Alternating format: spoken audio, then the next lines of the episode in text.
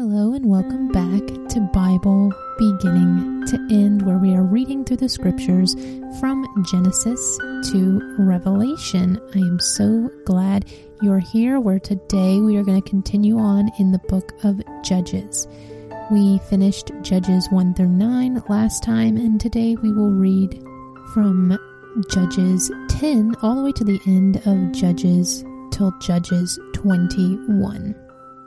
So, where we left off last time in Judges, we have seen a lot of rulers or judges come in and out of the community of Israel, and we have seen Israel fall away from God, have periods of peace, fall away from God, have periods of peace, all under different judges who ruled them. The last judge we talked about was Abimelech, who was known as an anti judge and was defeated because of how he ruled over the Israelites. So now we're transitioning into a new section of judges called the period of decline. And that will start with chapter 10. So as we read through, you know I'm reading through the New Living Translation right now. I will pause and ask questions along the way so that you can critically think about the scriptures, but I won't offer any commentary or answers to those questions. This is just a time for you to listen to God's word and reflect on what God is telling you about his scriptures. So let's go ahead and get started with Judges 10, and this chapter is called Tola becomes Israel's judge. That's the first section. So, Judges 10, verse 1. After Abimelech died, Tola, son of Pua, son of Dodo, was the next person to rescue Israel. He was from the tribe of Issachar, but lived in the town of Shamir, in the hill country of Ephraim. He judged Israel for 23 years. When he died, he was buried at Shamir. The next section is Jair becomes Israel's judge. After Tola died, Jair from Gilead judged Israel for 22 years. His 30 sons rode around on 30 donkeys, and they owned 30 towns in the land of Gilead, which are still called the towns of Jair. When Jair died, he was buried in Kamon. The next section is the Ammonites oppress Israel. Verse 6 Again, the Israelites did evil in the Lord's sight. They served the images of Baal and Ashtoreth and the gods of Aram, Sidon, Moab, Ammon, and Philistia. They abandoned the Lord and no longer served him at all. So the Lord burned with anger against Israel, and he turned them over to the Philistines and the Ammonites, who began to oppress them that year for 18 years, they oppressed all the Israelites east of the Jordan River in the land of the Amorites, that is, in Gilead. The Ammonites also crossed to the west side of the Jordan and attacked Judah, Benjamin, and Ephraim. The Israelites were in great distress. Okay, so pause there. Why did God hand the Israelites over to the Philistines and the Ammonites? Who are the Philistines and Ammonites? How do you think the Israelites are going to respond to this? Why do you think the Israelites keep turning away from God? Verse 10 Finally, they cried out to the Lord for help, saying, we have sinned against you because we have abandoned you as our God and have served the images of Baal. The Lord replied, Did I not rescue you from the Egyptians, the Amorites, the Ammonites, the Philistines, the Sidonians, the Amalekites, and the Maonites? When they oppressed you, you cried out to me for help, and I rescued you. Yet you have abandoned me and served other gods so I will not rescue you any more. Go and cry out to the gods you have chosen. Let them rescue you in your hour of distress. Okay, so pause there. Do you think God is really just going to leave the Israelites out in the cold and not rescue them? Or do you think he's going to eventually help them out of this strife. What do these stories and these experiences teach us about how God is there for us time and time again? Verse 15 But the Israelites pleaded with the Lord and said, We have sinned. Punish us as you see fit. Only rescue us today from our enemies. Then the Israelites put aside their foreign gods and served the Lord and he was grieved by their misery. At that time, the armies of Ammon had gathered for war and were camped in Gilead, and the people of Israel assembled and camped at Mizpah. The leaders of Gilead said to each other, Whoever attacks the Ammonites first will become ruler over all the people of Gilead. Okay, that was the end of Judges 10, and now we will go into Judges 11. Jephthah becomes Israel's judge. Judges 11, verse 1. Now Jephthah of Gilead was a great warrior. He was the son of Gilead, but his mother was a prostitute. Gilead's wife also had several sons, and when these half brothers grew up, they chased Jephthah off the land. You will not get any of our father's inheritance, they said, for you are the son of a prostitute. So Jephthah fled from his brothers and lived in the land of Tob. Soon he had a band of worthless rebels following him. At about this time, the Ammonites began their war against Israel. When the Ammonites attacked, the elders of Gilead sent for Jephthah in the land of Tob. The elders said, Come and be our commander. Help us fight the Ammonites. But Jephthah said to them, Aren't you the ones who hated me and drove me away from my father's house? Why do you come to me now when you're in trouble? Because we need you, the elders replied. If you lead us in battle against the Ammonites, we will make you ruler over all the people of Gilead. Jephthah said to the elders, Let me get this straight. If I come with you, and if the Lord gives me victory over the Ammonites, will you really make me ruler over all the people? The Lord is our witness, the elders said. We promise to do whatever you say. So Jephthah went with the elders of Gilead, and the people made him their ruler and commander of the army. At Mizpah, in the presence of the Lord, Jephthah repeated what he had said to the elders. Then Jephthah sent messengers to the king of Ammon, asking, Why have you come out to fight against my land? The king of Ammon answered Jephthah's messengers, when the Israelites came out of Egypt, they stole my land from the Arnon River to the Jabbok River and all the way to the Jordan. Now then, give back the land peaceably. Jephthah sent this message back to the Ammonite king. This is what Jephthah says Israel did not steal any land from Moab or Ammon. When the people of Israel arrived at Kadesh on their journey from Egypt after crossing the Red Sea, they sent messengers to the king of Edom asking for permission to pass through his land, but their request was denied. Then they asked the king of Moab for similar permission, but he wouldn't let them pass through either. So the people of Israel stayed in Kadesh. Finally, they went around Edom and Moab through the wilderness. They traveled along Moab's eastern border and camped on the other side of the Arnon River but they never once crossed the Arnon River into Moab, for the Arnon was the border of Moab. Then Israel sent messengers to King Sihon of the Amorites, who ruled from Heshbon, asking for permission to cross through his land to get to their destination. But King Sihon didn't trust Israel to pass through his land. Instead, he mobilized his army at Jahaz and attacked them. But the Lord, the God of Israel, gave his people victory over King Sihon.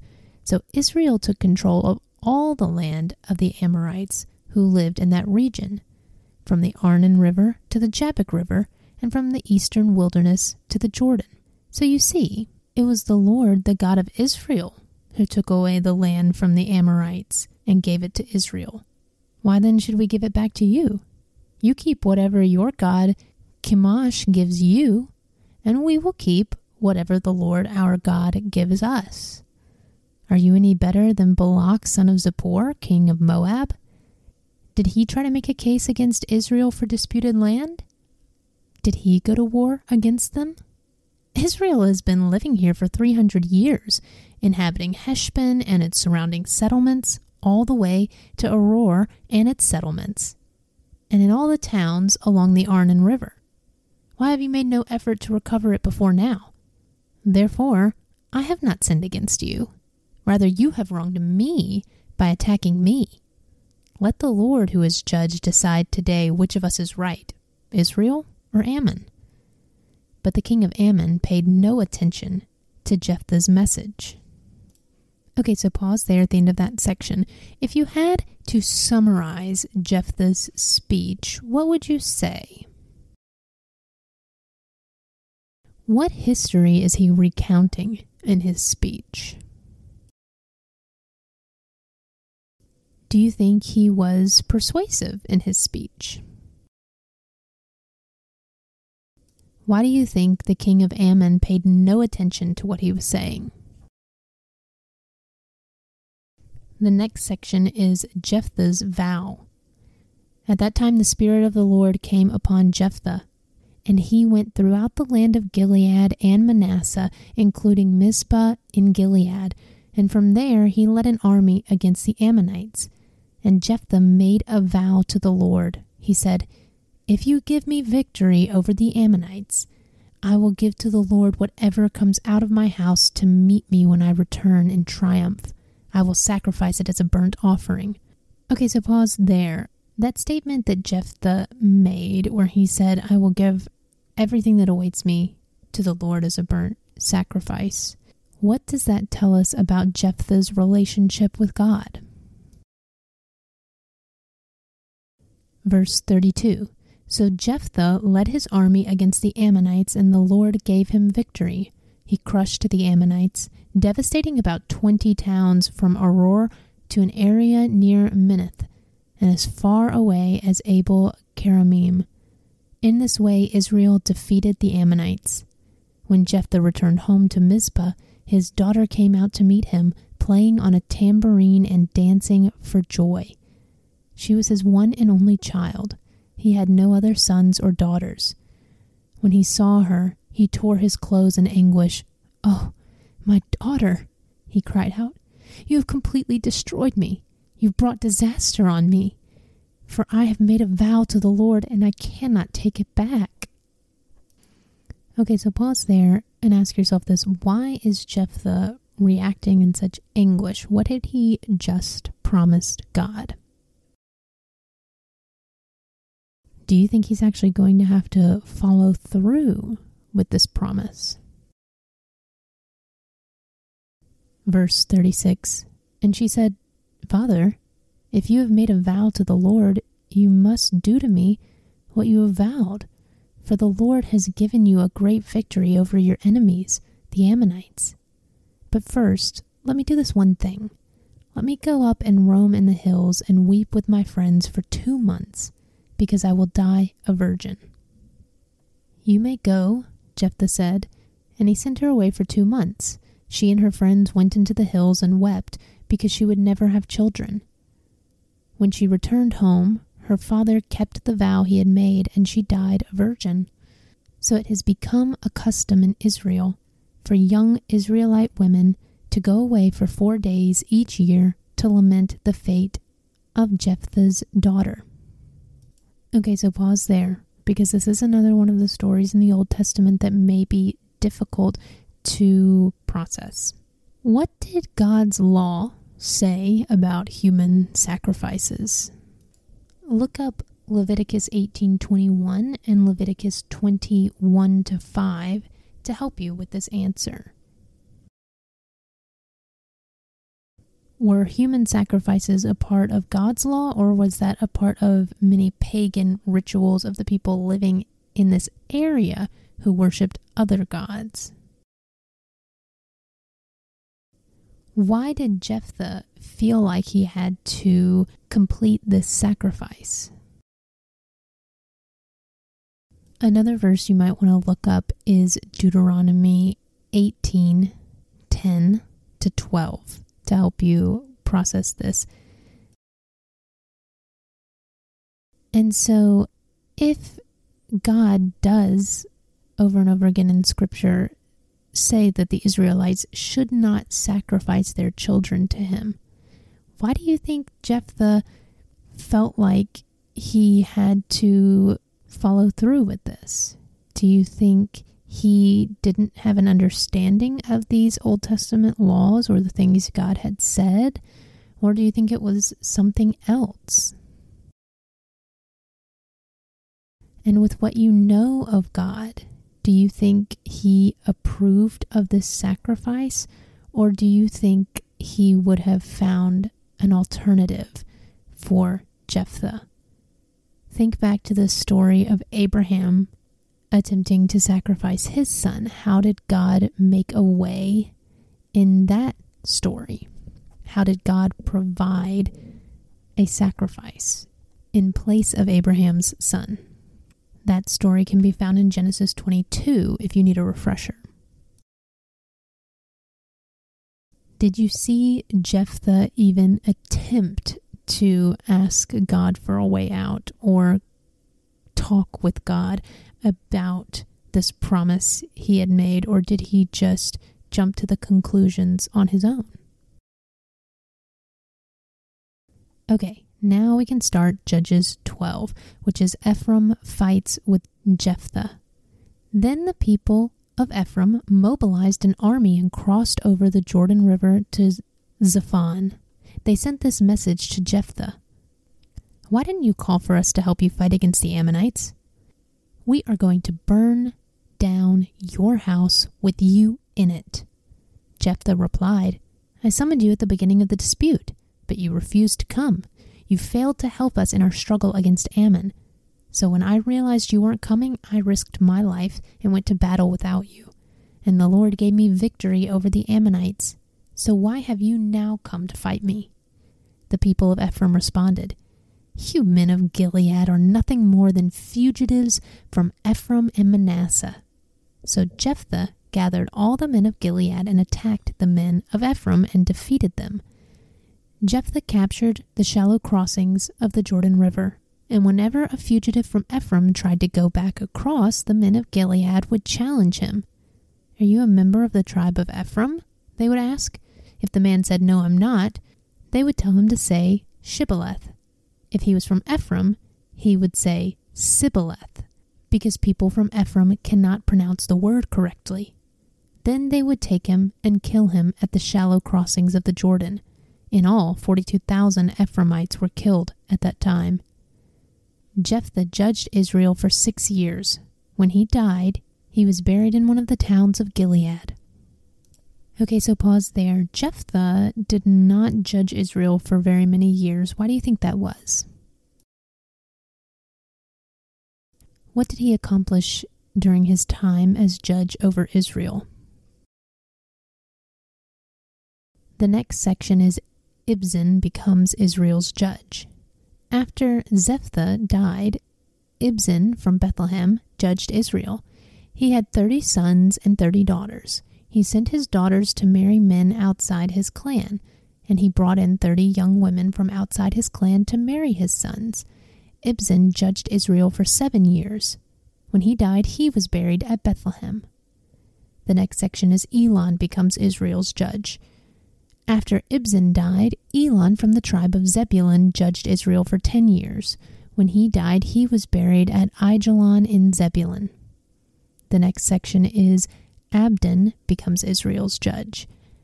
After Elon died, Abdon, son of Hillel, from Pirathon, judged Israel.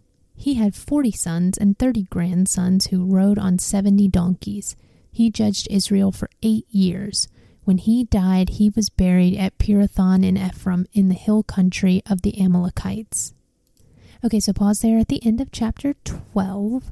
Why do you think some of the judges have a lot of verses dedicated to their story and they go into detail about some of their conquests, while other judges maybe just have a couple of verses that tell who they were, how long they judged for, and how many children they had?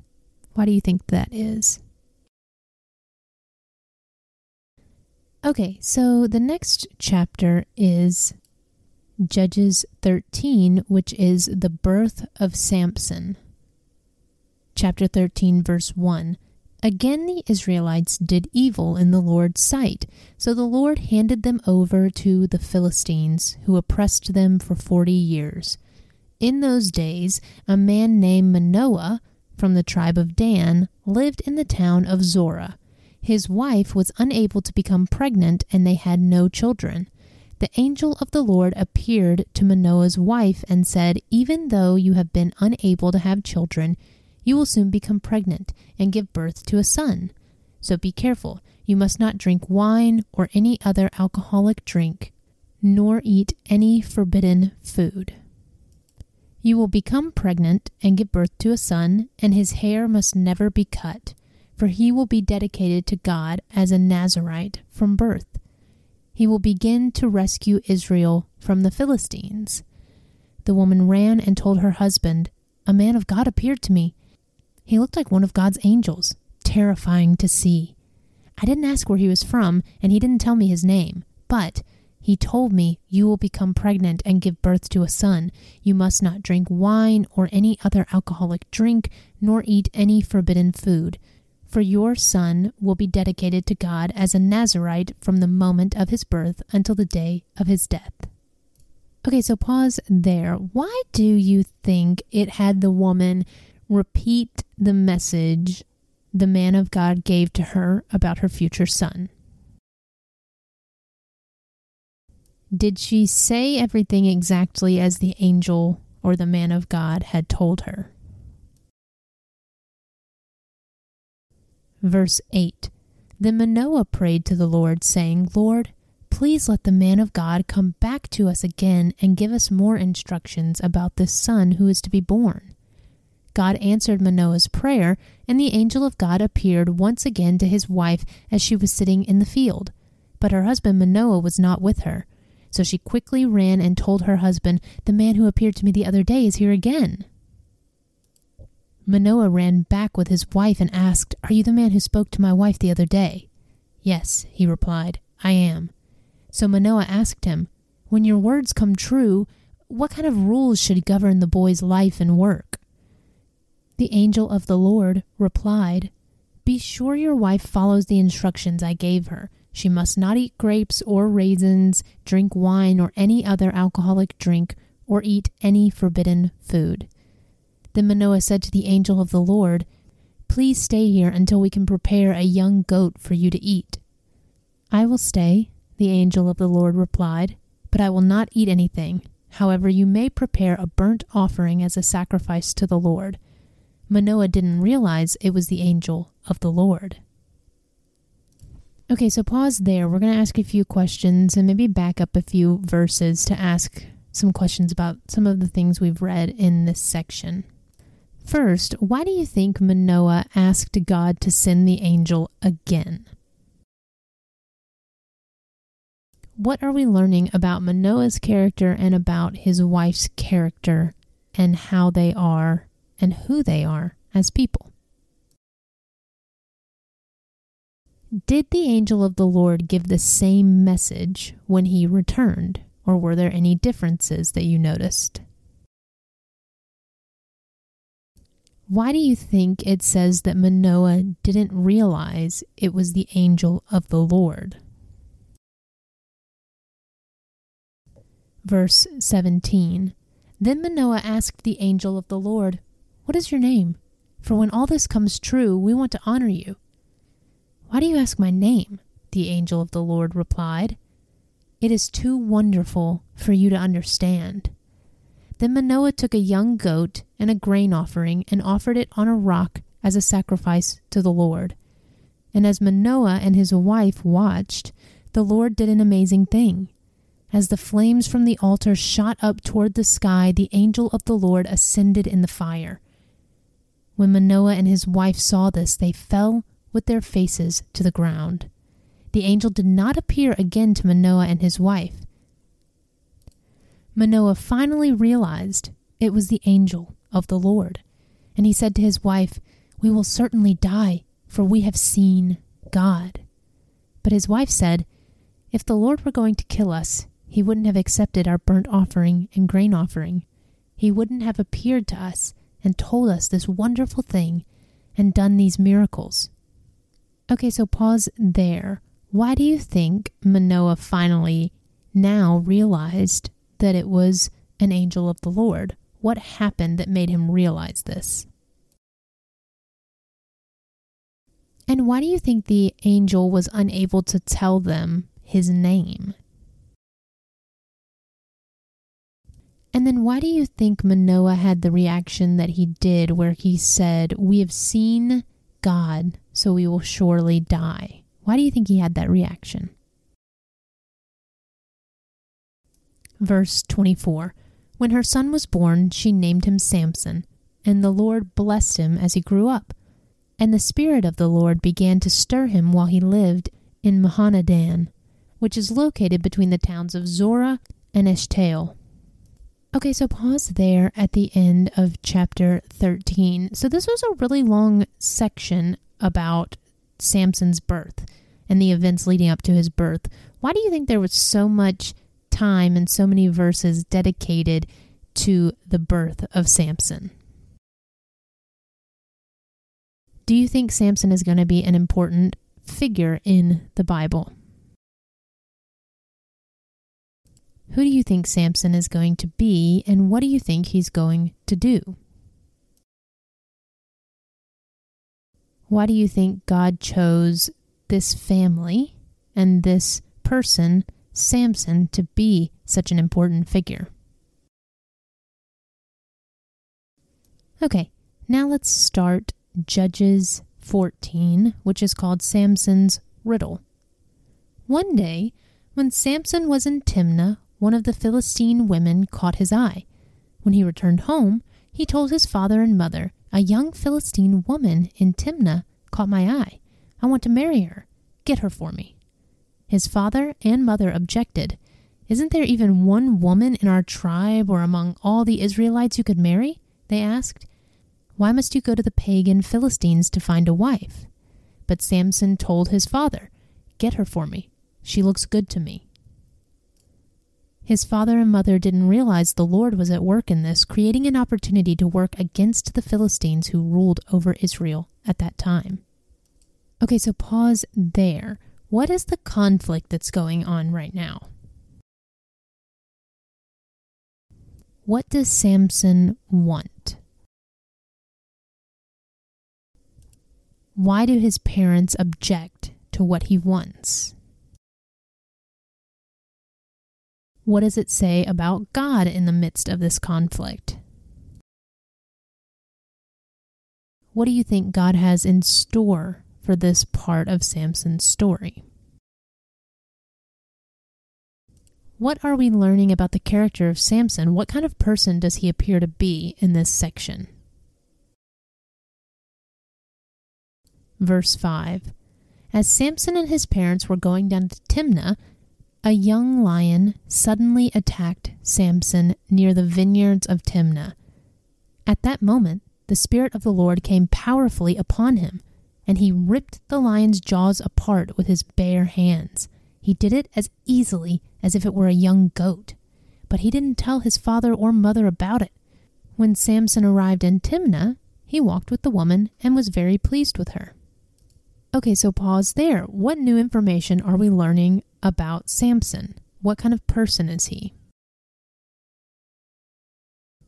What kind of abilities does he seem to have? Verse 8 Later, when he returned to Timnah for the wedding, he turned off the path to look at the carcass of the lion, and he found that a swarm of bees had made some honey in the carcass. He scooped some of the honey into his hands and ate it along the way. He also gave some to his father and mother, and they ate it. But he didn't tell them he had taken the honey from the carcass of the lion. As his father was making final arrangements for the marriage, Samson threw a party at Timnah, as was the custom for elite young men. When the bride's parents saw him, they selected thirty young men from the town to be his companions. Samson said to them, Let me tell you a riddle. If you solve my riddle during these seven days of celebration, I will give you thirty fine linen robes and 30 sets of festive clothing. But if you can't solve it, then you must give me 30 fine linen robes and 30 sets of festive clothing. All right, they agreed. Let's hear your riddle. So he said, Out of the one who eats came something to eat. Out of the strong came something sweet.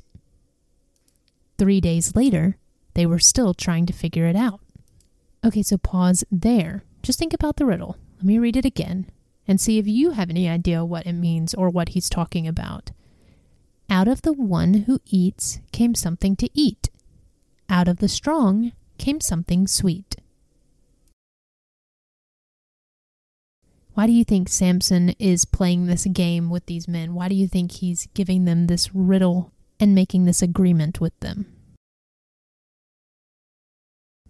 Verse 15 On the fourth day, they said to Samson's wife, Entice your husband to explain the riddle for us, or we will burn down your father's house with you in it. Did you invite us to this party just to make us poor? So Samson's wife came to him in tears and said, You don't love me. You hate me. You have given my people a riddle, but you haven't told me the answer. I haven't even given the answer to my father or mother, he replied. Why should I tell you? So she cried whenever she was with him, and kept it up for the rest of the celebration.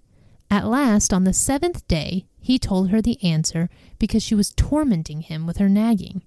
Then she explained the riddle to the young men. So before sunset of the seventh day, the men of the town came to Samson with their answer. What is sweeter than honey? What is stronger than a lion? Samson replied, If you hadn't plowed with my heifer, you wouldn't have solved my riddle. Okay, so pause there. What was the meaning of Samson's riddle? Would the men have been able to figure it out without the help of Samson's wife? How do you think Samson is going to react? We'll find out in verse 19. Then the Spirit of the Lord came powerfully upon him. He went down to the town of Ashkelon, killed thirty men, took their belongings, and gave their clothing to the men who had solved the riddle. But Samson was furious about what had happened, and he went back home to live with his father and mother. So his wife was given in marriage to the man who had been Samson's best man at the wedding. Okay, so pause there. What do you think about this story, and why do you think it is included in the scriptures? Why do you think it says that the Spirit of the Lord came powerfully upon Samson and it was the Spirit of the Lord that gave him this physical strength? Do you think that Samson was using his gift from God, his power, for selfish reasons or for God's purpose for his life? And then why do you think Samson went home? Why do you think he left his wife and went home to live with his parents after this experience?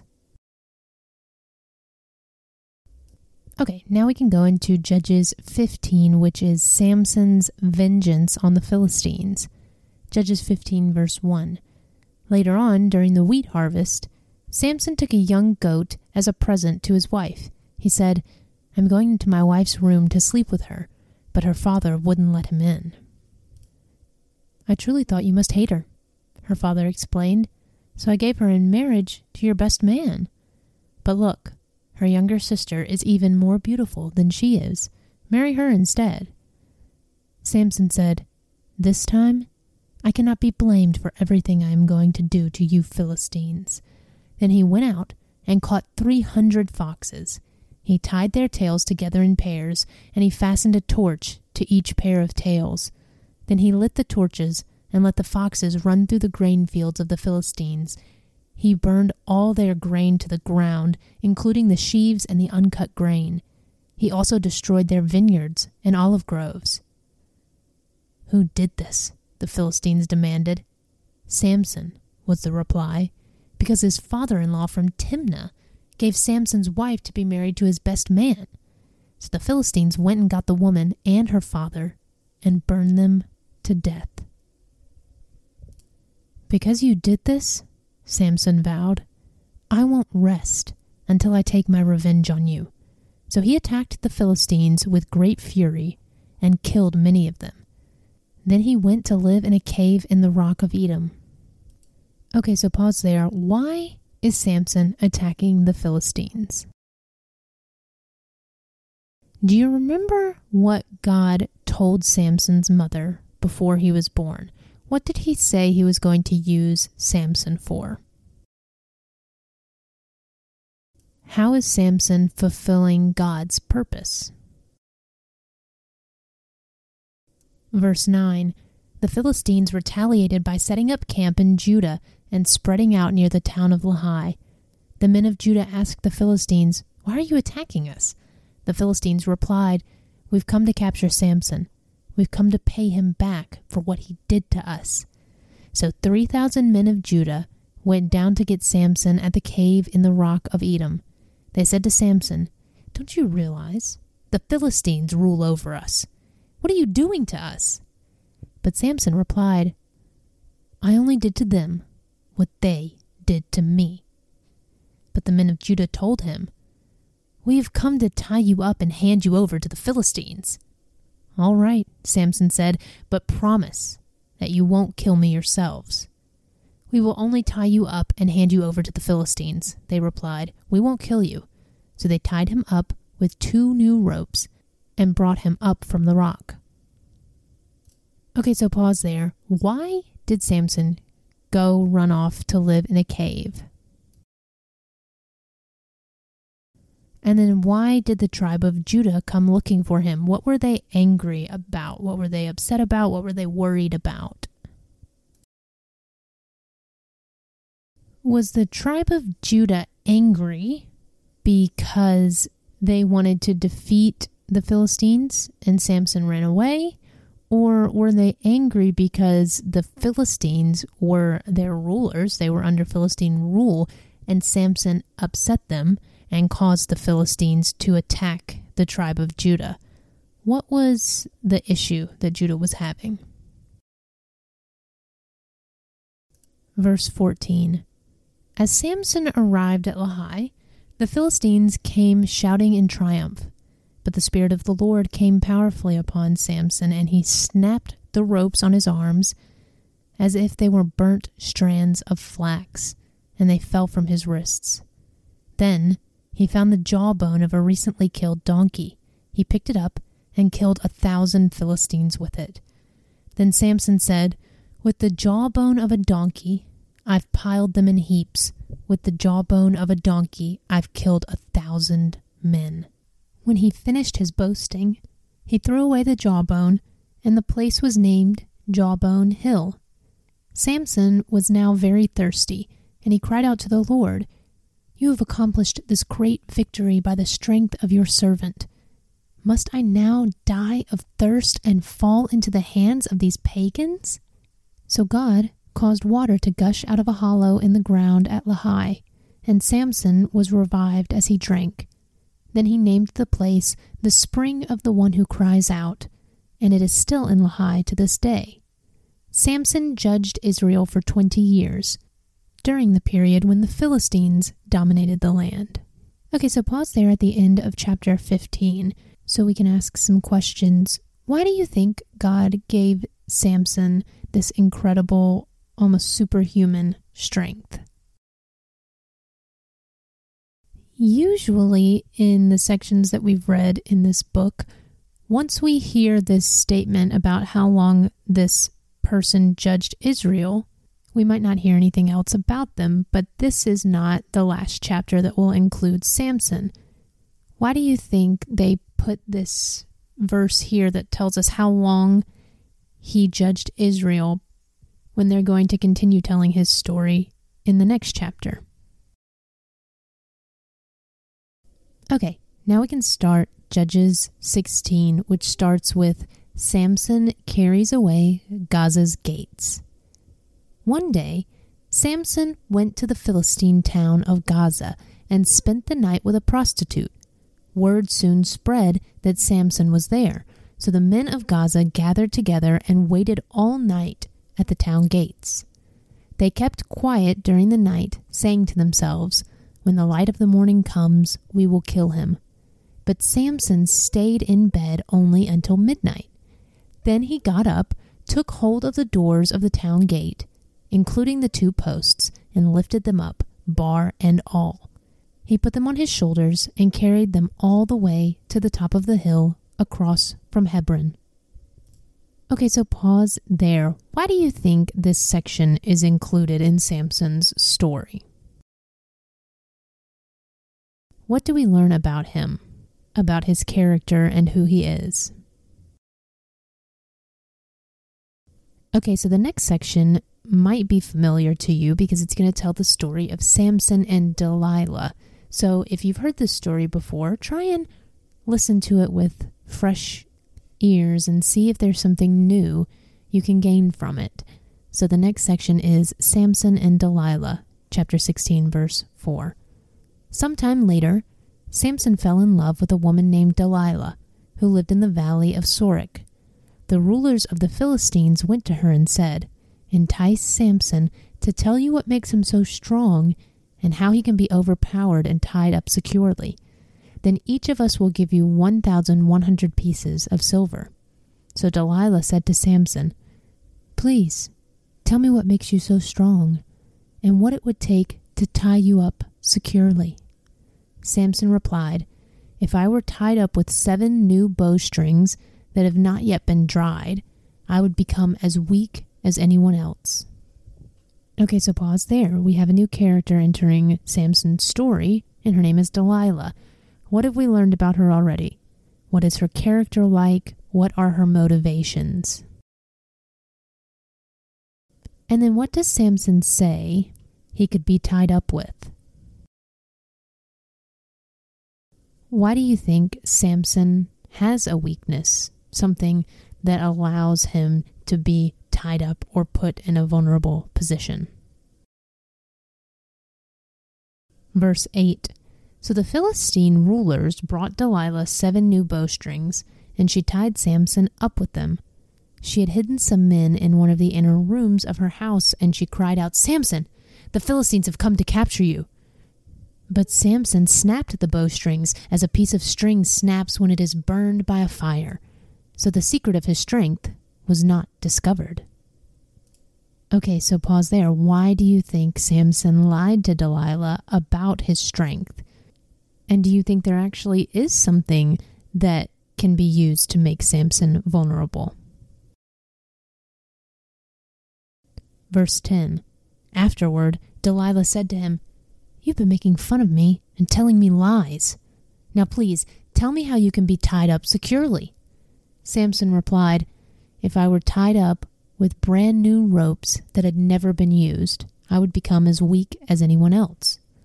So Delilah took new ropes and tied him up with them. The men were hiding in the inner room as before, and again Delilah cried out, Samson, the Philistines have come to capture you. But again Samson snapped the ropes from his arms as if they were thread. Then Delilah said, You've been making fun of me and telling me lies. Now tell me, how can you be tied up securely? Samson replied, If you were to weave the seven braids of my hair into the fabric on your loom and tighten it with the loom shuttle, I would become as weak as anyone else. So, while he slept, Delilah wove the seven braids of his hair into the fabric. Then she tightened it with the loom shuttle. Again she cried out, Samson, the Philistines have come to capture you. But Samson woke up, pulled back the loom shuttle, and yanked his hair away from the loom and the fabric. Okay, so pause there for a second. Why do you think Samson keeps lying to Delilah about the secret to his strength? Why doesn't he tell her the truth? Why do you think Samson keeps playing this game with Delilah? Why doesn't he just leave? if everyone around him is trying to capture him, why doesn't he just go somewhere else, leave Delilah behind? Do you think Samson will ever reveal the truth behind his strength? Verse 15 Then Delilah pouted. How can you tell me I love you when you don't share your secrets with me? You've made fun of me three times now, and you still haven't told me what makes you so strong. She tormented him with her nagging day after day until he was sick to death of it. Finally, Samson shared his secret with her. My hair has never been cut, he confessed, for I was dedicated to God as a Nazirite from birth. If my head were shaved, my strength would leave me, and I would become as weak as anyone else. Delilah realized he had finally told her the truth, so she sent for the Philistine rulers. Come back one more time, she said, for he has finally told me his secret. So the Philistine rulers returned with the money in their hands. Delilah lulled Samson to sleep with his head in her lap, and then she called on a man to shave off the seven locks of his hair. In this way, she began to bring him down, and his strength left him. Then she cried out, Samson, the Philistines have come to capture you. When he woke up, he thought, I will do as before and shake myself free. But he didn't realize the Lord had left him. So the Philistines captured him and gouged out his eyes. They took him to Gaza, where he was bound with bronze chains and forced to grind grain in the prison. But before long, his hair began to grow back. Okay, so pause there at the end of that section. What is Samson's flaw in this story? Why did he end up giving away his secret?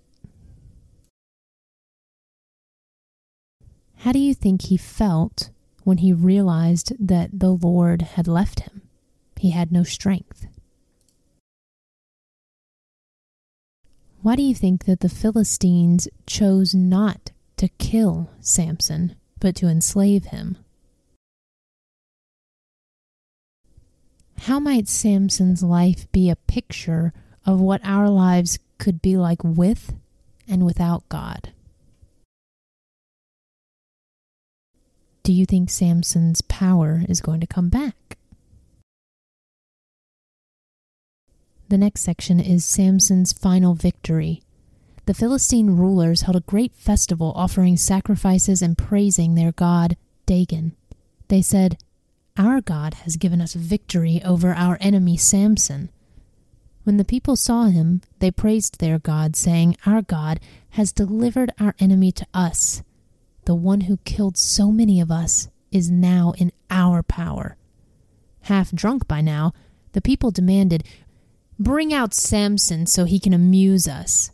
So he was brought from the prison to amuse them, and they had him stand between the pillars supporting the roof. Samson said to the young servant who was leading him by the hand, Place my hands against the pillars that hold up the temple. I want to rest against them. Now the temple was completely filled with people. All the Philistine rulers were there, and there were about 3,000 men and women on the roof who were watching as Samson amused them. Then Samson prayed to the Lord, Sovereign Lord, remember me again. Oh God, please strengthen me just one more time. With one blow, let me pay back the Philistines for the loss of my two eyes. Then Samson put his hands on the two center pillars that held up the temple, pushing against them with both hands. He prayed, Let me die with the Philistines. And the temple crashed down on the Philistine rulers and all the people. So he killed more people when he died than he had during his entire lifetime. Later, his brothers and other relatives went down to get his body. They took him back home and buried him between Zorah and Eshtaol, where his father Manoah was buried. Samson had judged Israel for 20 years. Okay, so pause there at the end of chapter 16. Did Samson get his power back? And who gave him his power back? So we saw Samson with God, we saw him without God, and we saw him with God again. Is God always there for us when we call upon him? How is Samson's story a picture of what it might be like to be in relationship with God? Do you think he expected his life to end this way? When we follow God, when we are with God, does our life take the path that we expect it to? Does everything end on a happy note? Is everything positive? Or is it sometimes messy and difficult and unexpected? But is God always with us through it, no matter what? Okay, so now we can start chapter 17, which begins a new section and the final section of Judges. So, Judges started with prologues, and then the middle part was the cycle of Judges. And then the last section, the last few chapters of Judges, is called the epilogues. And it starts with Judges 17, and the title of this chapter is Micah's Idols. Judges 17, verse 1. There was a man named Micah who lived in the hill country of Ephraim. One day he said to his mother, I heard you place a curse on the person who stole 1,100 pieces of silver from you. Well, I have the money. I was the one who took it. The Lord bless you for admitting it, his mother replied. He returned the money to her, and she said, I now dedicate these silver coins to the Lord in honor of my son I will have an image carved and an idol cast. So when he returned the money to his mother, she took two hundred silver coins and gave them to a silversmith, who made them into an image and an idol. And these were placed in Micah's house. Micah set up a shrine for the idol, and he made a sacred ephod and some household idols. Then he installed one of his sons as his personal priest.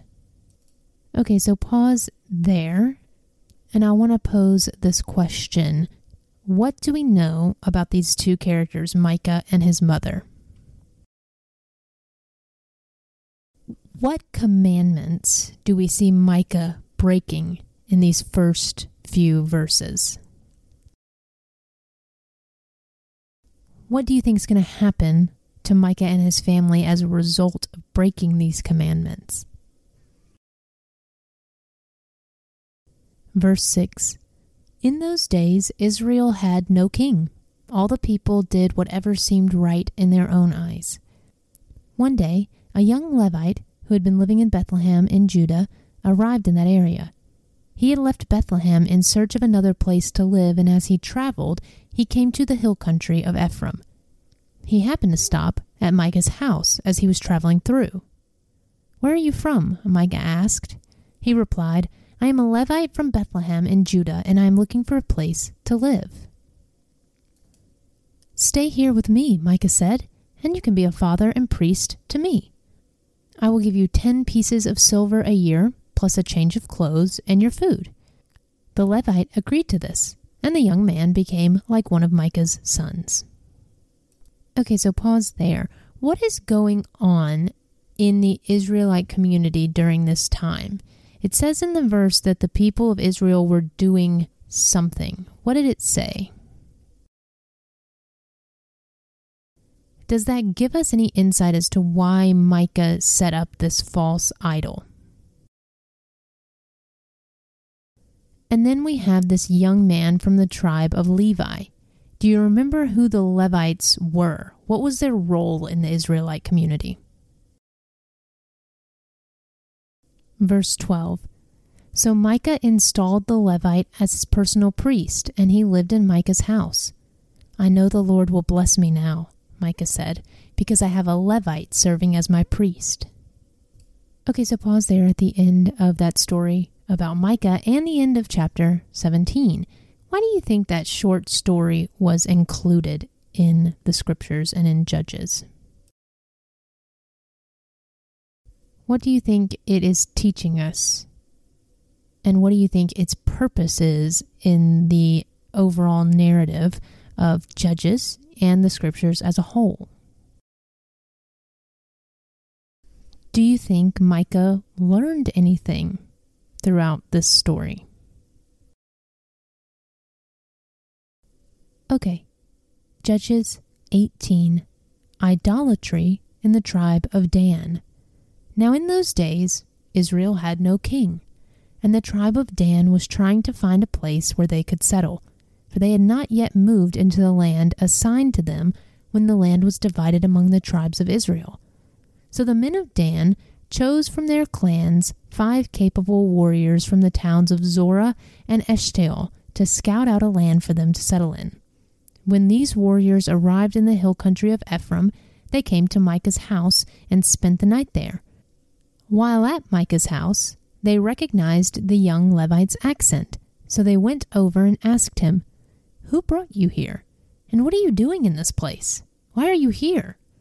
He told them about his agreement with Micah and that he had been hired as Micah's personal priest. Then they said, Ask God whether or not our journey will be successful. Go in peace, the priest replied, for the Lord is watching over your journey. So the five men went on to the town of Laish, where they noticed the people living carefree lives, like the Sidonians. They were peaceful and secure. The people were also wealthy because their land was very fertile, and they lived a great distance from Sidon and had no allies nearby. When the men returned to Zorah and Eshtaol, their relatives asked them, What did you find? The men replied, Come on, let's attack them. We have seen the land and it is very good. What are you waiting for? Don't hesitate to go and take possession of it. When you get there, you will find the people living carefree lives. God has given us a spacious and fertile land lacking in nothing. So, 600 men from the tribe of Dan, armed with weapons of war, set out from Zorah and Eshtaol. They camped at a place west of Kiriath Jearim in Judah, which is called Mahaneh Dan to this day. Then they went on from there into the hill country of Ephraim and came to the house of Micah. The five men who had scouted out the land around Laish explained to the others these buildings contained a sacred ephod as well as some household idols, a carved image, and a cast idol. What do you think you should do? Then the five men turned off the road and went over to Micah's house where the young Levite lived and greeted him kindly. As the six hundred armed warriors from the tribe of Dan stood at the entrance of the gate, the five scouts entered the shrine and removed the carved image, the sacred ephod, the household idols, and the cast idol. Meanwhile, the priest was standing at the gate with the 600 armed warriors. Okay, so pause there. We see Micah and this priest show up again in this chapter. So, are you learning anything new about that story? And is it making more sense as to why that chapter about Micah and this Levitical priest was included? Why do you think the tribe of Dan is removing all of these idols and ephods from Micah's home? How do you think the priest is going to react to this? What do you think the outcome is going to be? Verse 18 When the priest saw the men carrying all the sacred objects out of Micah's shrine, he said, What are you doing? Be quiet and come with us, they said. Be a father and a priest to all of us. Isn't it better to be a priest for an entire tribe and clan of Israel than for the household of just one man? The young priest was quite happy to go with them, so he took along the sacred ephod, the household idols, and the carved image. They turned and started on their way again, placing their children, livestock, and possessions in front of them. Okay, so pause there.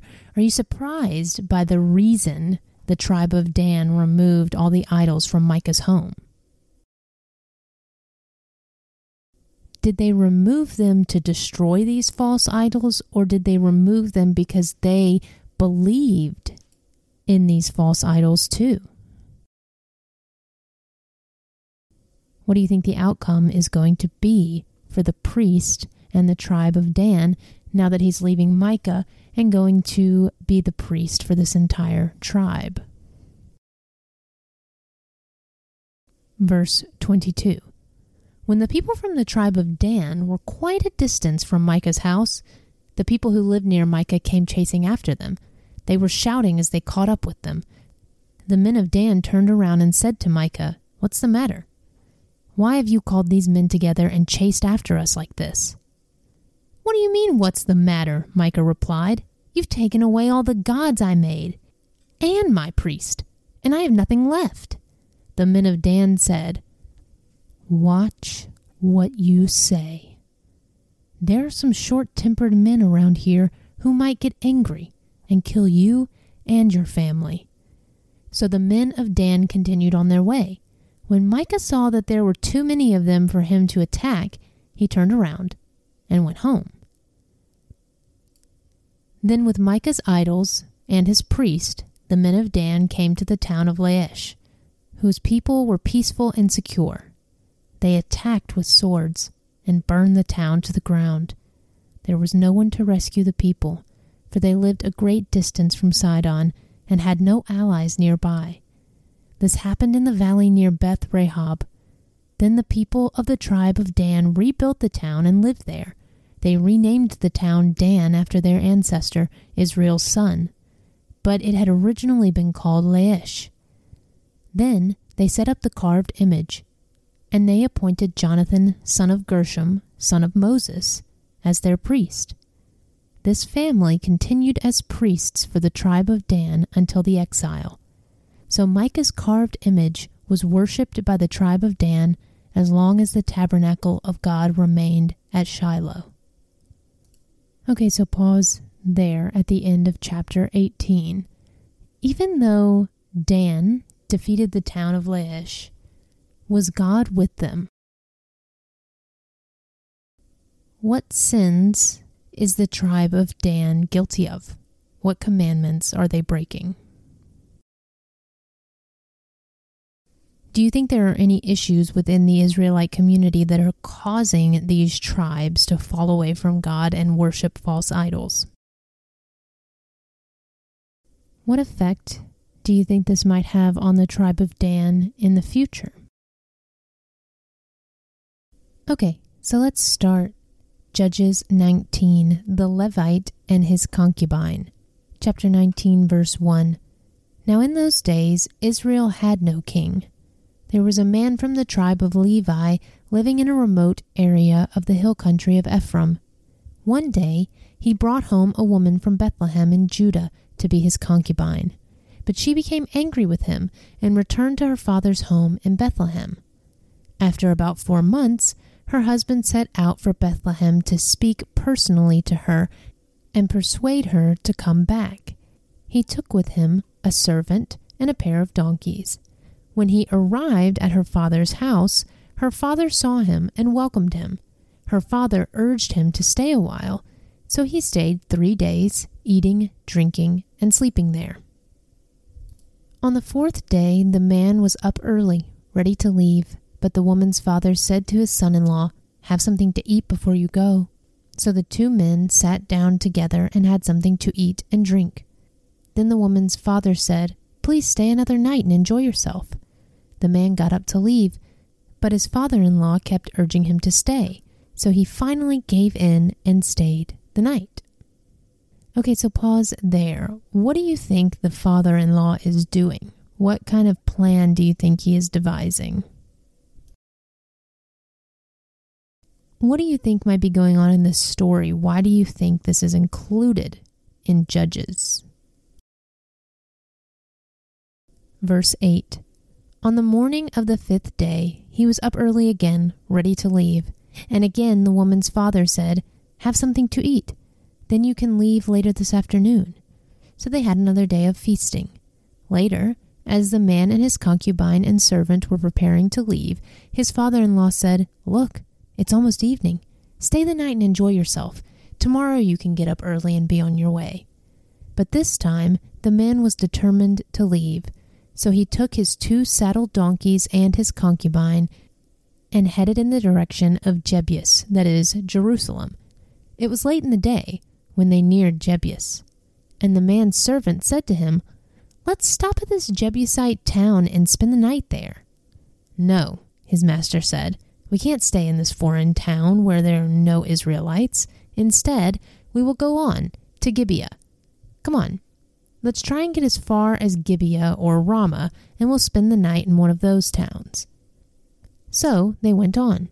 The sun was setting as they came to Gibeah. a town in the land of Benjamin. So they stopped there to spend the night. They rested in the town square, but no one took them in for the night. That evening, an old man came home from his work in the fields. He was from the hill country of Ephraim, but he was living in Gibeah, where the people were from the tribe of Benjamin. When he saw the travelers sitting in the town square, he asked them where they were from and where they were going. We have been in Bethlehem, in Judah, the man replied.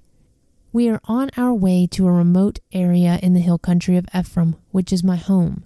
I traveled to Bethlehem and now I'm returning home, but no one has taken us in for the night, even though we have everything we need. We have straw and feed for our donkeys and plenty of bread and wine for ourselves. You're welcome to stay with me, the old man said. I will give you anything you might need, but whatever you do, don't spend the night in the square. So he took them home with him and fed the donkeys. After they washed their feet, they ate and drank together. Okay, so pause there.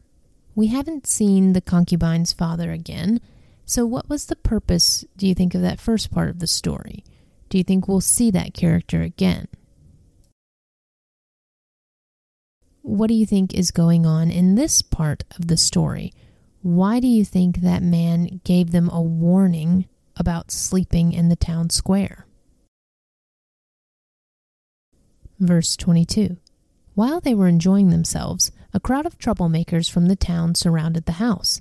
They began beating at the door and shouting to the old man, Bring out the man who is staying with you so we can have sex with him. The old man stepped outside to talk to them. No, my brothers, don't do such an evil thing, for this man is a guest in my house, and such a thing would be shameful. Here, take my virgin daughter and this man's concubine. I will bring them out to you, and you can abuse them and do whatever you like. But don't do such a shameful thing to this man. Okay, so pause there. Were you surprised by the man's reaction? Why is he offering his own daughter and the man from the tribe of Levi's concubine to these men? Why is he offering them up in place of the man from the tribe of Levi?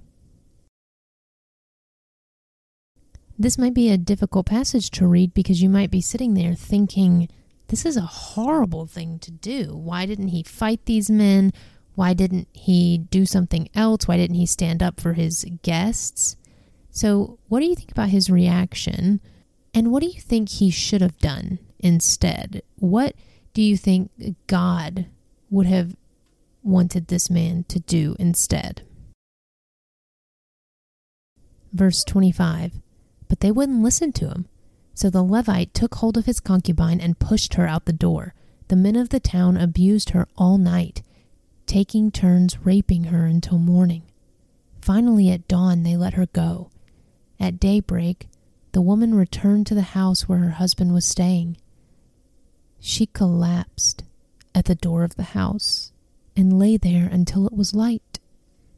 When her husband opened the door to leave, there lay his concubine with her hands on the threshold. He said, Get up, let's go. But there was no answer. So he put her body on his donkey and took her home. When he got home, he took a knife and cut his concubine's body into twelve pieces. Then he sent one piece to each tribe throughout all the territory of Israel Everyone who saw it said, Such a horrible crime has not been committed in all the time since Israel left Egypt. Think about it. What are we going to do? Who is going to speak up?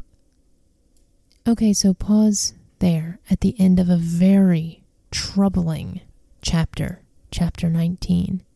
Just take a moment to reflect on the concubine, her experience what she went through and the horrific way she died. Do you agree with the statement made at the end that it was the most horrible crime that had been committed since Israel left Egypt? What did it say at the beginning of this chapter? It said, Now in those days Israel had no king. What effect did the king have on the people of Israel and their commitment and relationship with God? When they were without guidance, when they were without a king, what happened to society? Do you think it's important that the Bible include these dark stories to show us what it's like to live a life outside of God? What can happen to us when we worship other gods or fall away from God? And finally, consider all the things that Israel has done up until now, all the ways that they have broken God's law, all the ways that they have fallen away from God, come back to God, fallen away from God again. We already asked the question Do you really think that this was the worst thing that Israel had done, that had happened in the community of Israel? Or had they done other things that were even deeper transgressions? But the question I want you to think about is why now? Why this transgression? Why this crime? What about this situation do you think caused them to come together and say, who's going to speak up? What are we going to do? Okay, now we can transition into Judges 20, which is titled Israel's War with Benjamin. Then all the Israelites were united as one man, from Dan in the north to Beersheba in the south, including those from across the Jordan in the land of Gilead the entire community assembled in the presence of the Lord at Mizpah.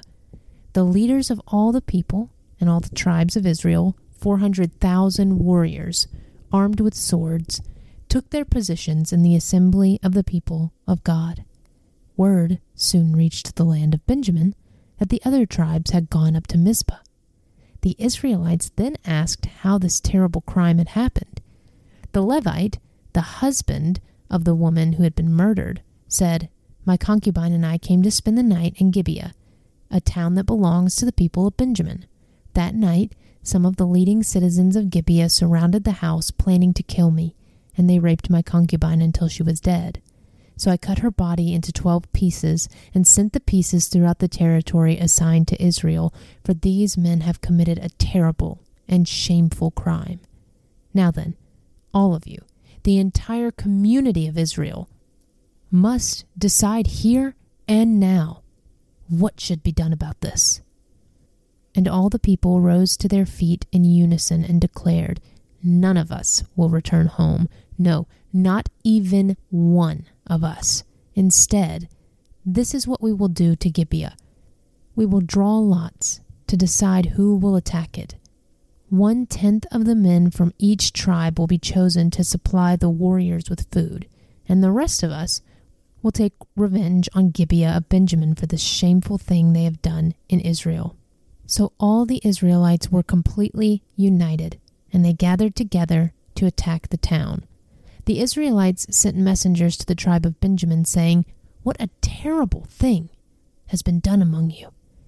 Give up those evil men, those troublemakers from Gibeah, so we can execute them and purge Israel of this evil. But the people of Benjamin would not listen. Instead, they came from their towns and gathered at Gibeah to fight the Israelites. In all, 26,000 of their warriors armed with swords arrived in Gibeah to join the 700 elite troops who lived there. Among Benjamin's elite troops, 700 were left handed, and each of them could sling a rock and hit a target within a hair's breadth without missing. Israel had 400,000 experienced soldiers armed with swords, not counting Benjamin's warriors. Before the battle, the Israelites went to Bethel and asked God which tribe should go first to attack the people of Benjamin. The Lord answered, Judah is to go first. Okay, so pause there because I want to ask a few questions about the situation as it has unfolded so far. What are the Israelites fighting about? What has started this war? When the man from the tribe of Levi explained the situation and how his concubine had died, was he honest? Did he tell them everything that happened as it had happened, or did he leave anything out? Refer back to verses 4 to 7 if you need to. And then when it comes to the armies, does anybody have an advantage? Are they evenly matched? Does one group have more men fighting than the other? Is one tribe more skilled than the other tribes? Are the tribes of Israel who are fighting Benjamin consulting God in this war? And if they are, what does that tell us about the Israelites right now? Verse 19 So the Israelites left early the next morning and camped near Gibeah. Then they advanced toward Gibeah to attack the men of Benjamin. But Benjamin's warriors who were defending the town came out and killed 22,000 Israelites on the battlefield that day. But the Israelites encouraged each other and took their positions again at the same place they had fought the previous day for they had gone up to Bethel and wept in the presence of the Lord until evening. They had asked the Lord, Should we fight against our relatives from Benjamin again? And the Lord had said, Go out and fight against them. Okay, so pause there. Is God on someone's side? Has he taken a side in this war? What is he telling the Israelites? Does it say anywhere in the text that the tribe of Benjamin is consulting or talking with God? Verse 24 So the next day they went out again to fight against the men of Benjamin. But the men of Benjamin killed another 18,000 Israelites, all of whom were experienced with the sword. Then all the Israelites went up to Bethel and wept in the presence of the Lord and fasted until evening. They also brought burnt offerings and peace offerings to the Lord. The Israelites went up seeking direction from the Lord. In those days, the Ark of the Covenant of God was in Bethel, and Phinehas, son of Eleazar, and grandson of Aaron, was the priest. The Israelites asked the Lord, Should we fight against our relatives from Benjamin again, or should we stop? The Lord said, Go, Tomorrow I will hand them over to you. So the Israelites set an ambush all around Gibeah. They went out on the third day and took their positions at the same place as before. When the men of Benjamin came out to attack, they were drawn away from the town. And as they had done before, they began to kill the Israelites. About thirty Israelites died in the open fields and along the roads, one leading to Bethel and the other back to Gibeah. Then the warriors of Benjamin shouted, We're defeating them, as we did before. But the Israelites had planned in advance to run away so that the men of Benjamin would chase them along the roads and be drawn away from the town.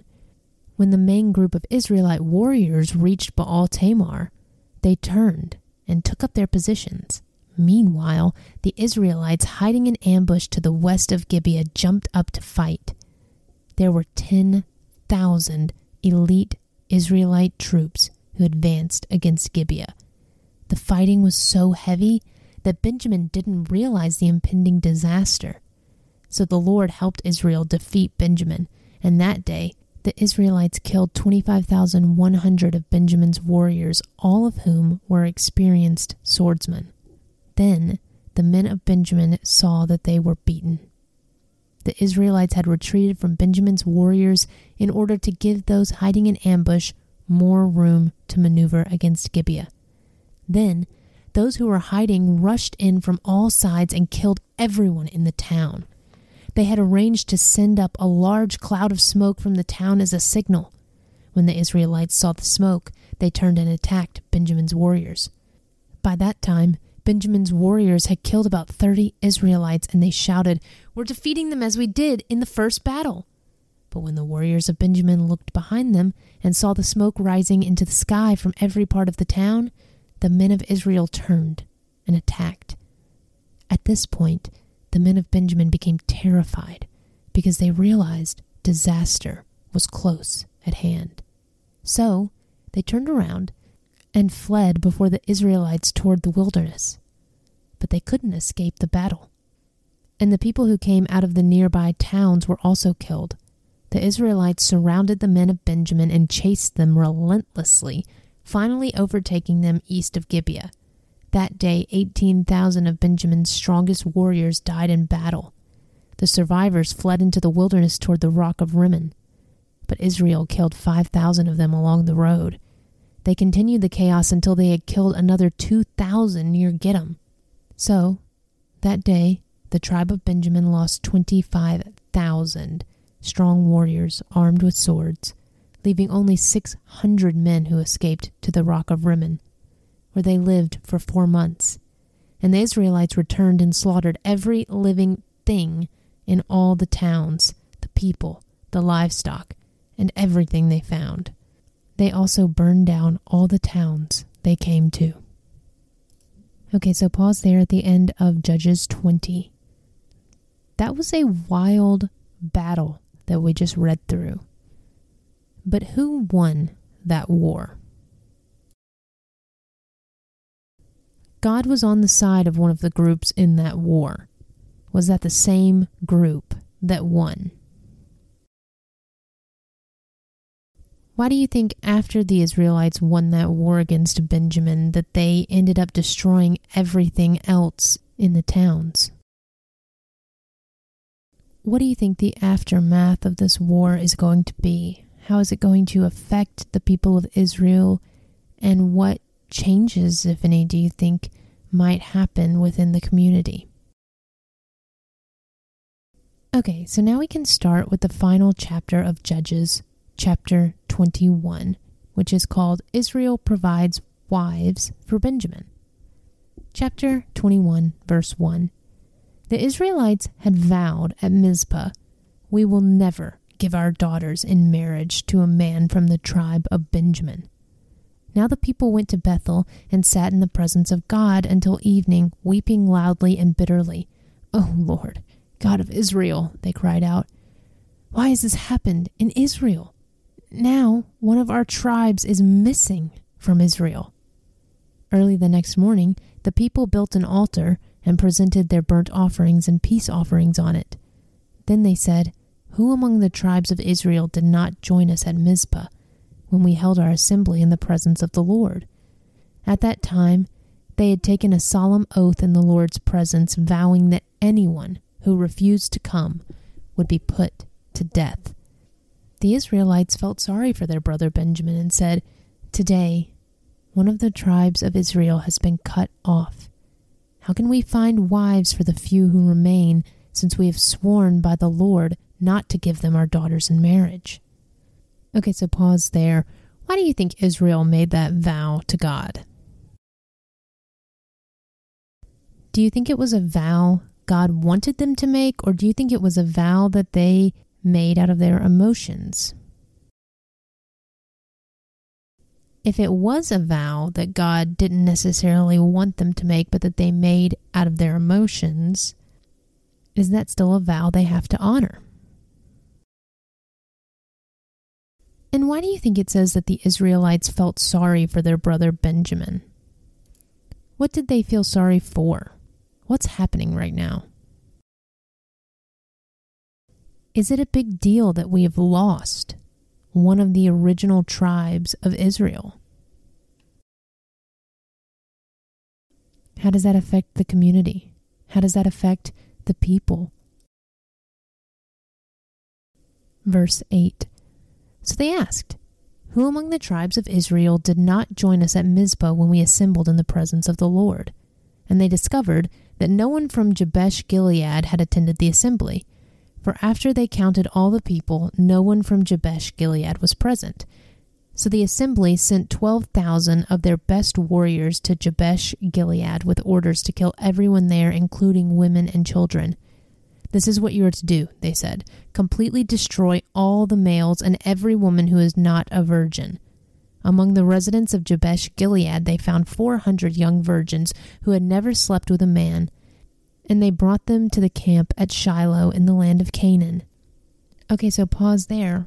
Why do you think they were given orders to kill everyone except young women who were virgins? This seems to be a very violent act, a very violent scene.